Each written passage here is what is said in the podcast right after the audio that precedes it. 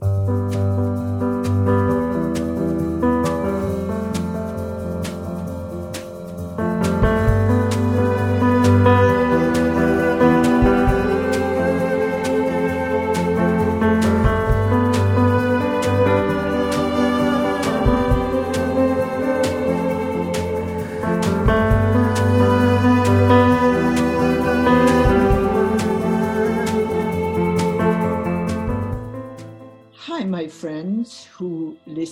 to Future Primitive. Joanna Harcourt Smith here with Marjorie Haynes Woollacott, PhD. She has been a neuroscience professor at the University of Oregon for over three decades and a meditator for almost four decades. Her research has been funded by the National Institutes of Health and the National Science Foundation. And she has written more than a hundred peer reviewed research articles, several of which were on meditation. The topic that motivated her to write the book that I hold in my hands and in my heart because I've been living with it. And this book is called Infinite Awareness The Awakening of a Scientific Mind by Marjorie Haynes Woollacott. So let's see, my first question to you would be right in the middle of the soup. Professor, is consciousness in the brain?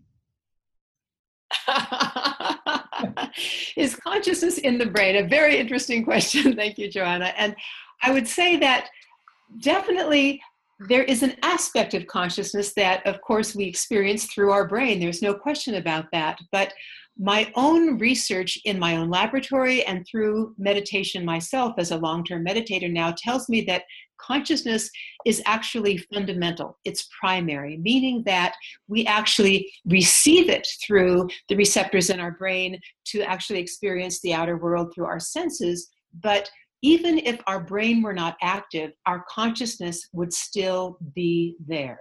We would still have an awareness without our senses being active, without our brain being active. So I see in my notes that uh, uh, early in the book, you talk about a TED talk called Focus and Happiness. And yes. I'd love for you to speak to us about happiness. I think that's a, a, very good point. And this was one a TED talk by Willoughby Britton, and I really appreciated what she had to say about research that has been done on our attention or our focus and happiness. And she actually talked about research that had been done to show that when people were focusing on what they were doing in the present moment, they found out that they always were happy. But when their focus would drift to something else, they found that that's when they noticed they were unhappy. And she was saying how important it is, therefore, to actually cultivate our focus so that we can keep that focus on exactly what we're doing in the present moment. I find that interesting because meditation, of course, is all about focusing in the present moment, staying right where you are, focused on one topic. But then again, during the day, can we focus? How can we focus more than we do? Because I notice that concentration uh, can be delicious so, can you give some ideas about how to give us how to give ourselves that pleasure? Right. And first of all, I say for myself, it helps to start out with a time of practicing focus in the morning. And so I do that actually through meditation. And I should say that when you think about what meditation really is, it's really about training your mind to stay in the present moment. And the way you do that is you take your mind from its amazing numbers of scattered thoughts about all the things that have happened in the day before and are coming up in the day, and you bring it, for example, to your breath. And then you simply let the mind focus on the breath as long as you can. And of course, a thought may come up that draws it away, and you simply gently bring it back to the breath. And if you train your mind in that way, so that, say, for 30 minutes in the morning, you give it this mental training practice to stay focused, that will actually help to take that focus into the rest of your day. So I find that when I do that in the morning, the rest of my day seems to go much more easily because I tend to be quiet, I have more equanimity, and therefore I'm able to actually face everything that happens with a true presence where I can actually not get drawn into fear or anxiety or anger, but actually solve whatever problem is, front of, is in front of me from that point of stillness inside. Well, Marjorie, a lot of people have written books about meditation and consciousness, and I would like to ask you in particular what prompted you to write that book, and also what do you feel you are giving us in that book that is necessary to read about? So, first of all, I think that what was unique for me and perhaps a surprising thing in my life is I grew up as a materialist neuroscientist. And in fact, from the time I was a little girl, I loved doing things like actually exploring the outer world. And one example of that is when I was a little girl, about five years of age, my mother happened to kill a gopher that was in our front yard, making all sorts of tunnels in our front yard.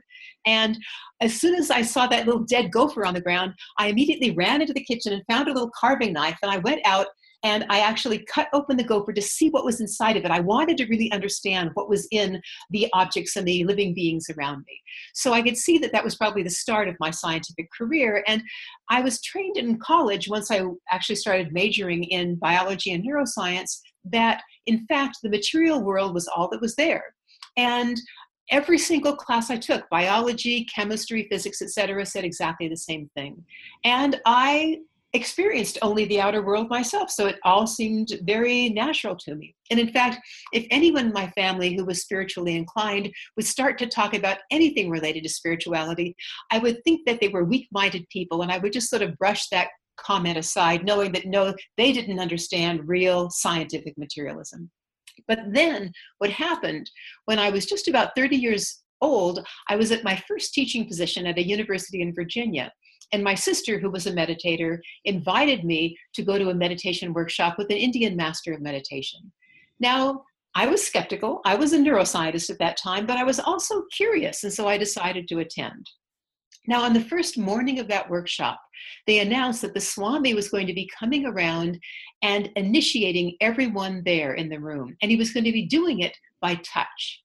He was going to actually be causing a spiritual awakening in each one of us. Now, the scientist in me was very skeptical. But I realized I was already there, so why not put my skepticism aside for the weekend? And besides, I was curious to see what would really happen. Now, when the Swami came around to me in the room, my eyes were closed, but my senses were otherwise fully engaged. So when I experienced what seemed like a current of electricity going from the Swami's fingers into my body, I had a sense of absolute certainty about the event. Now, it's not that I knew what was really happening. To this day, I don't think I can explain it. But it felt like this mini lightning bolt leapt from his fingers to the point between my eyes and down into the center of my chest. And I felt it stopped right in my heart. Now, not my physical heart, but more like a heart than my physical heart had ever, ever been. And I began to feel this energy radiating out from the heart that felt like pure nectar, like pure love pouring through me. Words came to mind, and they had nothing to do with scientific analysis. I'm home. I'm home. My heart is my home. So here I am, a materialist neuroscientist, and I just had this experience, and I'm thinking, what on earth is that about? And so I also found out that the day after I went home from that workshop, I woke up spontaneously at 5 a.m. in the morning. And I got up to meditate. My habits literally turned around 180 degrees, and suddenly, without effort, with without any will on my part, I was suddenly wanting to get up and to meditate. And I did this day after day after day. because I knew that just underneath the surface of my awareness was simmering this quiet ecstasy. And I had tapped it once, and I knew it was there waiting for me. So here I am now, a scientist and a meditator. And I think what my book is really about, in answer to your question, is how on earth can these two worlds exist together simultaneously? And so I spent then the next many years of my life, first of all, living two separate lives and being a bit schizophrenic. And then finally saying, I have to go back and really do research on meditation and on consciousness to really try to understand what on earth these tell me and how I can make this into one world instead of two separate worlds. And I think many of your listeners might have similar issues in their own lives, that they might be living in a materialist culture, but they've had a spiritual experience and they're wondering, can the two fit together? So the purpose of my book is to say, I now, having done all of this research, believe that we can expand our reality system, our material reality system, just a little bit to include consciousness within it and consciousness as being primary in our world. I'm wondering about this Kundalini. Have yes. you had a Kundalini experience? Uh, and the answer is yes. Go. Oh, oh. Would I you... definitely have it. And in fact, that very first awakening was a Kundalini experience, I am sure. It was, in fact, the way they describe it in many Indian traditions is that the energy, the Kundalini energy of the awakened master of meditation actually lights, in a certain sense, when they are initiated, the Kundalini energy in the seeker. And that energy then begins to unfold spontaneously of itself as the seeker continues to do spiritual practices and continues to evolve in their life. So that very first experience of feeling the energy go from the Swami's fingers to the point between my eyes, right between my eyebrows, and then down into the center of my chest, which we might call the heart center, the heart chakra, um, was literally an experience of the awakening of that Kundalini energy. And I've noticed that that has continued in the many years since I started meditating. It's been over 40 years now that I've been meditating. And I feel that energy almost every morning when I meditate in the heart, between the eyes, at the crown of the head. What about this William James that you seem to love? Can you tell us how he has his writings have inspired you? Yes, so William James is actually considered really the father of all modern psychology. But the humor is that most university professors in psychology only talk about his very classical works on the brain and the mind and personality, and they don't really even mention that he wrote many, many articles and books on really our religious and spiritual experiences and the fact that he believes that these are very, very authentic and real.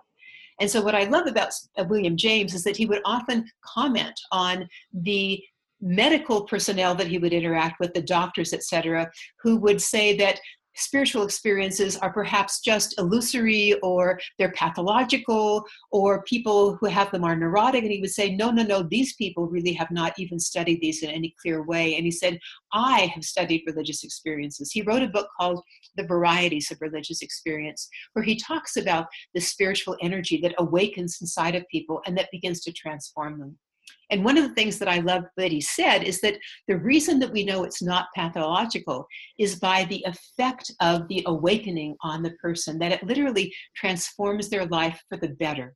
And they become much happier people, much more well adjusted people. And if it were something that were neurotic or pathological, they would actually move toward a pathological or a really a negative state of, men, of mind, and they don't. So I really appreciated that this is back in the late 1800s and early 1900s.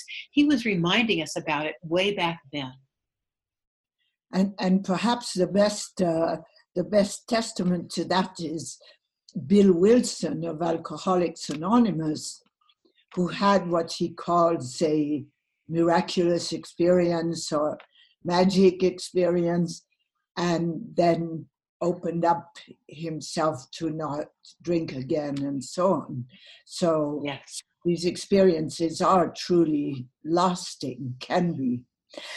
Exactly. I want to ask you, what do you think of this kind of experiences that might happen with the use of uh, entheogenic or what used to be called psychedelic medicines? Mm-hmm. I think that from talking to a number of people who have experienced taking them and experienced beautiful spiritual experiences, I think they can be a doorway into an experience of the higher awareness that we're talking about, perhaps the Kundalini energy, this more non local awareness. Saying that, I've noticed that many people um, might take something that is a psychedelic drug and have that awakening, and then they find that meditation by itself is enough to actually continue to help that unfold. And I realize also from reading the research on psychedelic drugs that they also have their risks. I've never taken anything like that myself because my first experience was in meditation, and I've continued along the path of meditation. I've heard of some friends that have had experiences that were difficult for them with psychedelics. And so my own recommendation is to use meditation itself as a way of accessing this higher power. And I believe that the key is quieting the mind down. I think that the, perhaps what psychedelics are doing is quieting the mind down, just as meditation does. And in fact, one of the things I talk about in the book is near death experiences. And once again, what near death experiences seem to be doing is with cardiac arrest, shutting down the brain and therefore allowing this incredible stillness to occur where our thoughts don't interfere with a communication with this non local awareness that's really all around us, waiting for us to contact it. So, um, in your professorial capacity, in your scientist mm-hmm. capacity. Would you explain to us a little bit how the brain functions and speak about what people talk about, perhaps the right and left brain, and uh, and how that connects to the continuum of consciousness? Sure. So first of all, I think that one of the things we realize about the brain that's very important in our daily life, the reason the brain has evolved the way it has, is that it is really a very important filter to all of the sensory stimuli that are coming into our bodies. And if we didn't have our senses to actually filter this information, we would be overloaded with way too much information coming in from the world and we wouldn't be able to function. So the brain actually has a useful function in ordinary life to help us actually survive really well. At the same time, the brain, because it is filtering this information out, may be filtering out very important experiences that are related to our of connectivity with other people in the world, with other animals, and with nature. And so we're very often separated from that experience of unity awareness and unity consciousness by our very own brain. Now, related to like the left and the right sides of the brain, I think it's interesting to note that people have found that our right side of our brain, connected again to our left side of our body, tends to be much more of a gestalt part of our brain that sees things in its wholeness. And it also seems to be related to a general sense of equanimity and well being. And the left side of our brain, connected to the right side of our body, is the one that is always analyzing everything, a very analytical part of our brain, and very much interested in. Um, there was a particular neuroanatomist, um, Jill Bolte Taylor, who had a stroke to the left side of her brain to the right side of her body. And she said one of the things that was amazing about that stroke is because it quieted down the chatter of her analytical mind. She went into a state of pure bliss and joy during the process of having that stroke. And she noted that afterwards, as she began to heal, she found that she now at least could remember what that other state was like and remind herself to shift over to the right side of the brain and let that really be the one in control to get back into that state of equanimity, of real joy and peace. And so she said her stroke was actually a beautiful insight. In fact, her book is My Stroke of Insight because it taught her about a side of her brain that she could use more often and then for experience those meditative estate states in everyday life. I notice that uh, in my awareness, not enough is said about joy and bliss. And uh, from reading your book and seeing you, you seem to be a person who has that experience. Would you put words to those feelings? And I think what you're reminding me about is that's really what meditation has done for my life. It has gotten me in touch with that joy and the bliss. It's the heart of who we really are. I think that in many of the in Indian traditions that I know about myself and I've studied myself, they say that our true nature basically has three aspects to it being the fact that we are, mm-hmm. conscious awareness, and also bliss or joy or ecstasy in a certain sense. And I think that sometimes in our current society, we get so fragmented with our thoughts going here and there and so focused on the outer world that we lose touch with that beautiful peace and joy that's inside of us. And what I'm realizing for myself is what meditation has done by quieting the mind down is help me get in touch with that joy, that bliss. And I swear it feels like it's right in the very center of my being, radiating out. And if I just quiet the mind down, there it is. And of course, that's one of the reasons I meditate every morning because I love that experience of joy. And I love sharing it with other people. I think when we radiate that joy out ourselves, other people radiate it back towards us. And we then have a wonderful interaction where I think we spread the joy exponentially around the world when we are both in that state. And I like the way you translated. Uh, there's this story about what wolf do you feed there's one wolf that's I don't know. There's one wolf that's naughty wolf and one wolf that's good, and which wolf will you feed? And I like the way you translate that about criticism that the that the brain's circuits can be changed. And you used to criticize your husband, and uh, perhaps you haven't done that in ten years, and so your pathways have changed, and perhaps his as well. You're absolutely right. And I think that was one of the aspects of meditation that my husband really appreciated. And that is because I think that as I was mentioning about um, the research by Willoughby Britton that she talked about in that TED talk, she was saying that the primary circuits in our brain tend to be ones that are critical and critical of both ourselves and other people. And I certainly was very good at that being a neuroscientist. I loved, loved, loved to really use judgment to try to analyze the world around me, but I also then used it on my poor husband. And I remember one day when he was talking to me, we were out on a walk, and he was just being very, very sweet, not even critical of me in any way. And he simply said, Marjorie, he said, when you criticize me, it really hurts.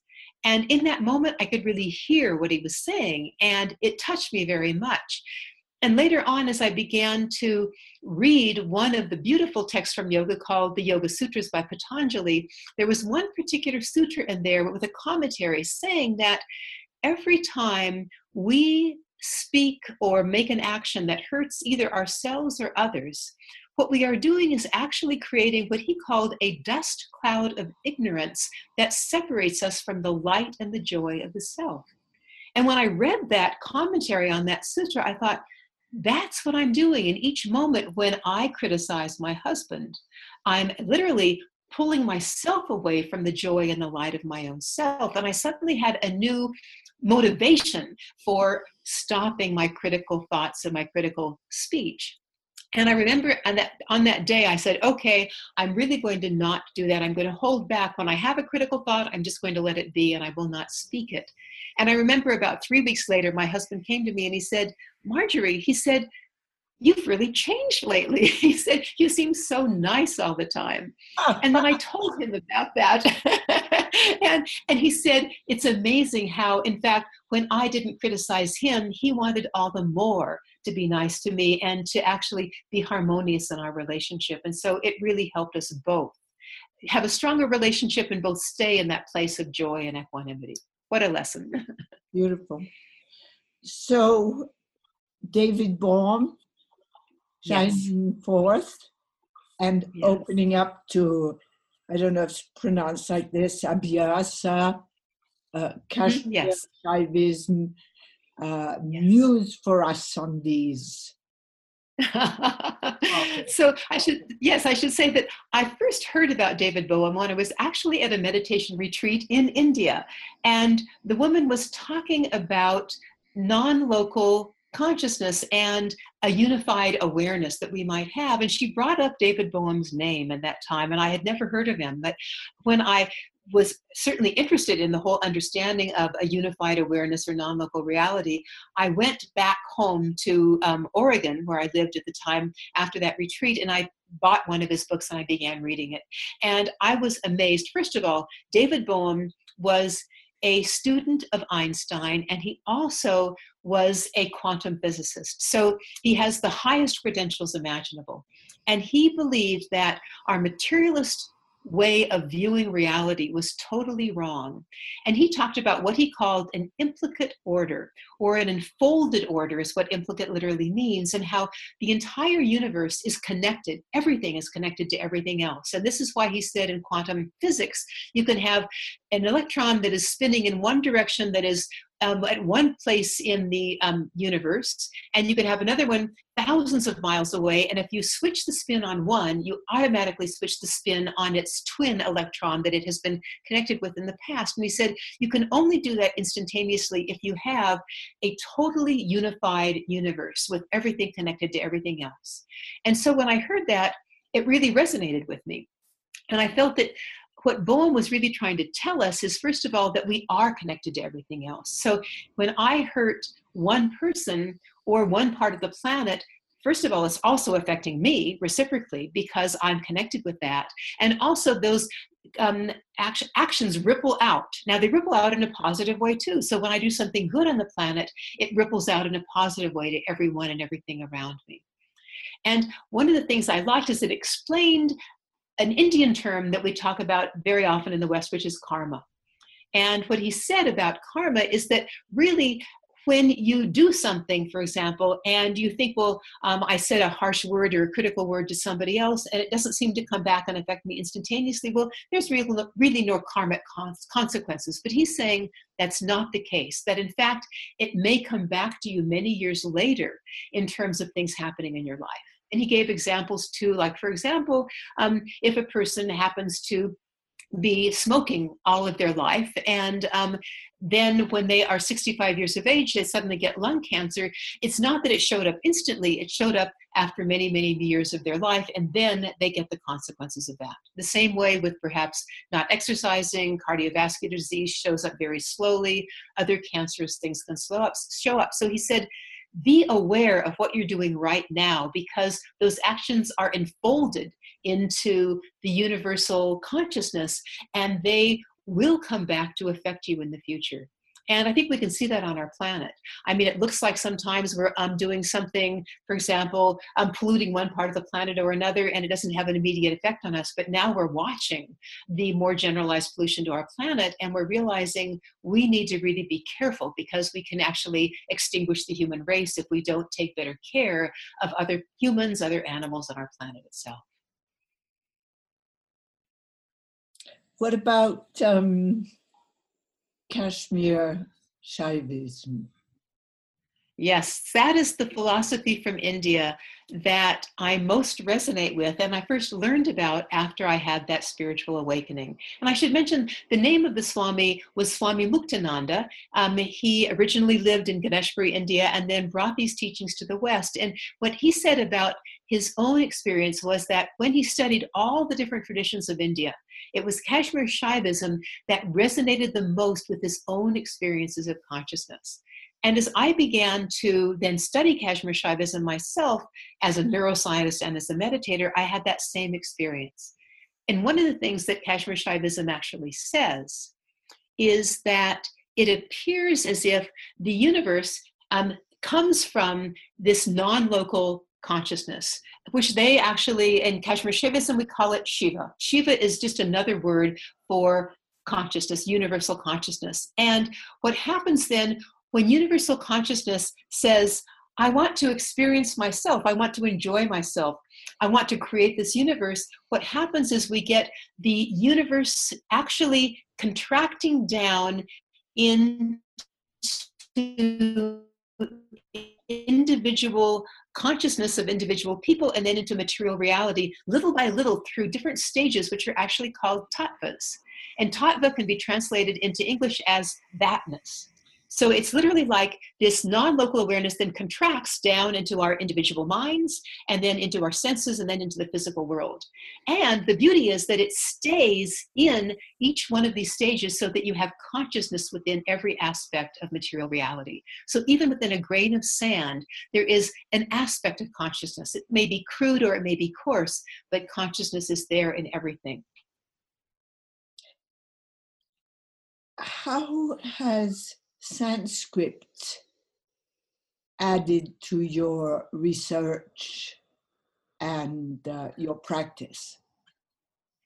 I think it's been very important for me. And I'll take even a step back and say that one of my years at the University of Oregon, when we had a sabbatical. I get a sabbatical every seven years to go and do more learning and research at other institutions. I said, This sabbatical, I want to go to the University of Rochester because they have a Sanskrit professor there and an Asian studies program that might actually expand my ability to look at neuroscience and look at consciousness from the Western and Eastern perspectives and begin to put them together to meld them. So I went to the University of Rochester and took a course in Sanskrit and then went on to actually come back to the University of Oregon and get a degree in Asian studies on top of my PhD in neuroscience. And when I did this, I continued to study the texts of Kashmir Shaivism, in particular one called the Pratyabhijna Hridayam, which is from about the 10th or the 11th century. And I began to look at the translations of those texts and what they tell us about consciousness. And one of the things that one of those actual sutras in the Pratyabhijna Hridayam says, and I will just um, translate it um, off the top of my head, it's basically that consciousness of her own free will creates the universe out of her own substance. And also that she contracts then down into all of the individual objects of the universe that we see all around us. And when I heard those and read those sutras and translated them, I thought that was literally my own experience of the world around me. That now, having meditated for 40 plus years, when I walk through the national forest, for example, in Arizona, where I live right now, I literally feel like the trees are alive with consciousness. And I have this wonderful time feeling this communication at a subtle level with them. And in fact, I love talking to the trees and feel like they're smiling back at me in their own way. Now, it's not a human sort of consciousness, but it's nevertheless a real living consciousness and awareness that I feel everything in the universe has and i realize too that it's it's reciprocal it's the fact that i am experiencing the tree in its treeness and it is experiencing me in my own humanness and when we can get in touch with that subtle level of reality, I think our experience of the universe is much richer. And in fact, we find joy in almost everything around us because we see consciousness in everything. How would you define developing consciousness in a fetus? And when do you think it starts happening and where does it come from? And what's the story of consciousness coming onto this planet? Uh, that's a wonderful question. And of course, it's a mystery. We don't actually know, but we have a lot of clues. And so I'll give you a few of the clues. One of the clues I think comes actually from the research by a man named Dr. Ian Stevenson from the University of Virginia. He was a professor in the psychiatry department in the School of Medicine for many years. And he was very fascinated by the development of personality in children and exactly what were the um, contributors to that personality development. And he became interested in cases suggestive of reincarnation. And that was because in these children, when they were as young as, say, 22 months of age and just were beginning to talk, they would tell their parents very often about a previous life that they had had. And in this one case, I still remember this little boy, James Leininger, said to his mom and his dad when he was just 22 months of age first of all he's, he started having nightmares. And he said in the nightmares um, plane on fire plane on fire um, little man can't get out. And he would make motions like he was trying to get out of the plane. And what his his dad by the way was a fundamentalist Christian and thought that his son was just having nightmares, that reincarnation couldn't possibly exist. But the son kept repeating these things. And finally, um, he asked the son, he said, Well, um, who shot you down? You know, because he was saying, I was in a plane and it was shot down. And he looked at his dad like with almost incredulity, he said, uh, It's a Japanese, Dad. And then he told his dad about this whole experience of being in the armed forces in World War II in Japan as an American fighter and having his pay, plane um, basically shot down. And he remembered the name of his colleagues in his unit that he was on. He remembered the name of the um, ship that he was on. It was called the Natoma Bay. This is a 22 month old. And one time he said to his dad, he said, when he, the dad was asking about it, he said, Before I was born, I was in this plane and I was shot down. So, in terms of consciousness coming into the body, which is your question, in this case, this little boy's consciousness was there before he was born, and it came into a new body, but he retained the memory of the consciousness of a previous body. And throughout his youth, he would tell his parents about that person who he was before. In fact, one time his mother said, Well, did this little man actually have brothers or sisters? And he said, Well, yes, he had two sisters. And he named his sisters from the previous life. And in fact, his mother was able to contact those women and confirm everything that he was saying about himself. So that makes me think that in many people at least the people that can have these memories of a past life that the consciousness it has a continuity between lives.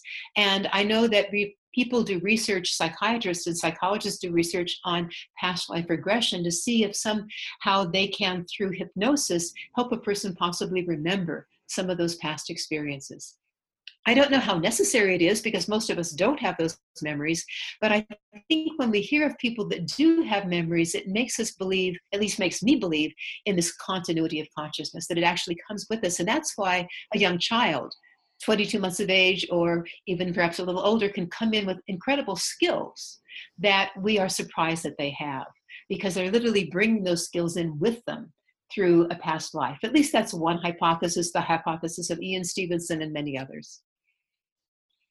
I have to bring back in one of the most delicious comments I've ever heard from a three year old. She looked at me and she said, I'm going to miss me when I'm dieted.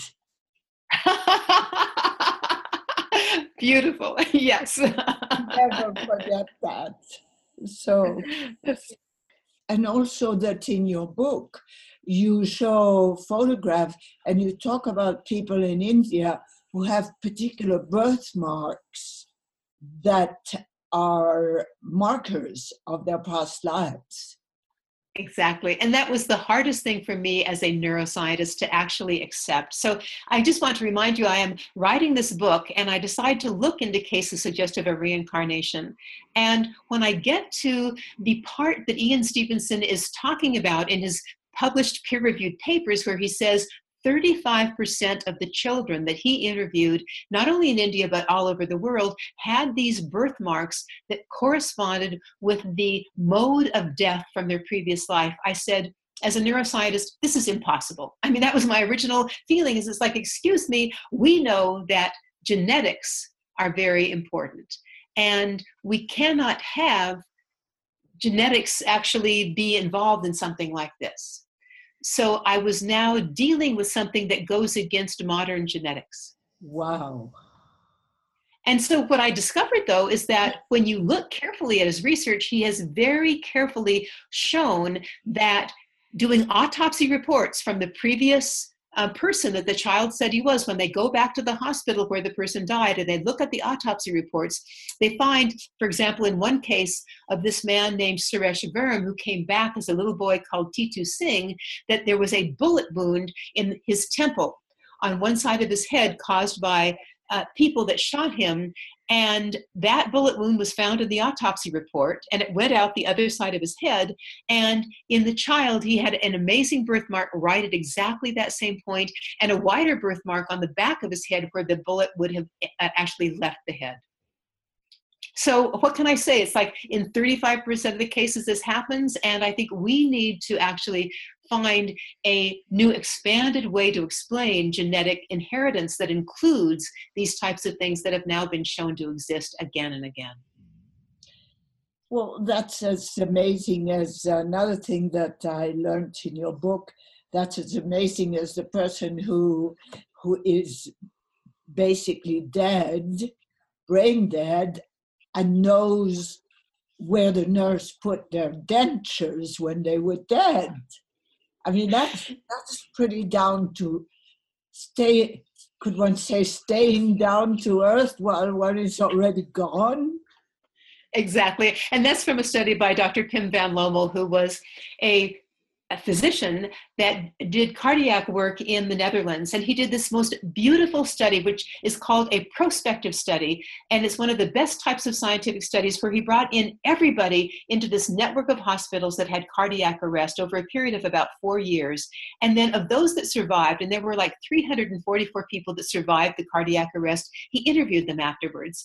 And the example that you gave was this one man who said to the people um, when he had recovered now, and he, he didn't have his dentures, he couldn't find them.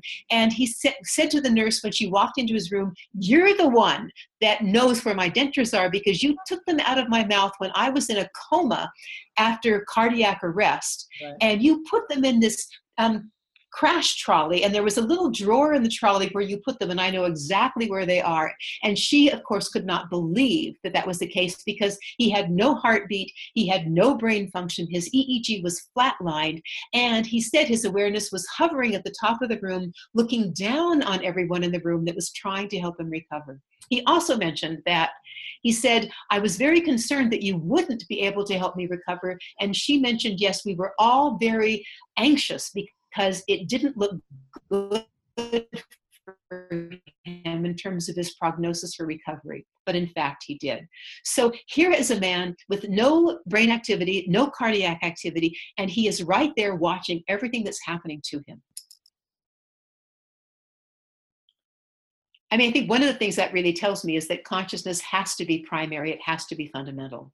If that is to happen, it cannot be that consciousness is created by the activity of neurons in the brain because the brain was flatlined. There was no activity left. So that's one of those examples that's the best example for me in a carefully done scientific study that says consciousness is fundamental.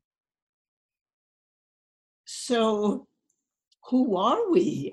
Are we are we consciousness? or are we intelligence? Who are we? and I think we are all that. I think there is a beautiful poem, actually, a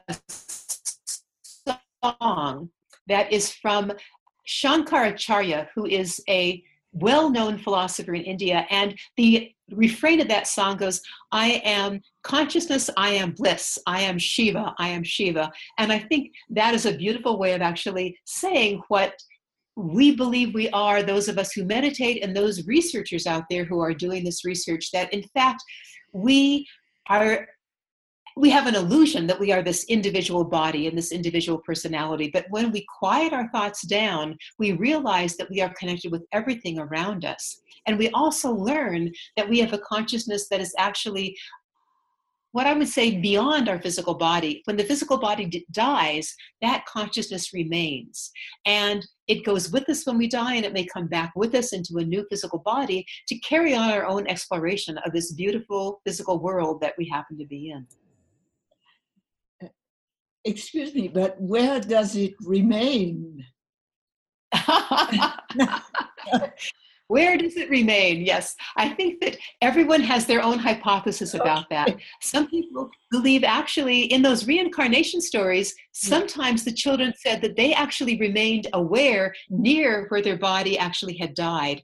And then they came into a new body um, later on after maybe a few years. So in that case, they stayed in the proximity of the physical world. Other people, of course, go far, far away, they say, to another realm and they describe it. But where is it? We don't know. And some people say that actually space and time are purely illusion.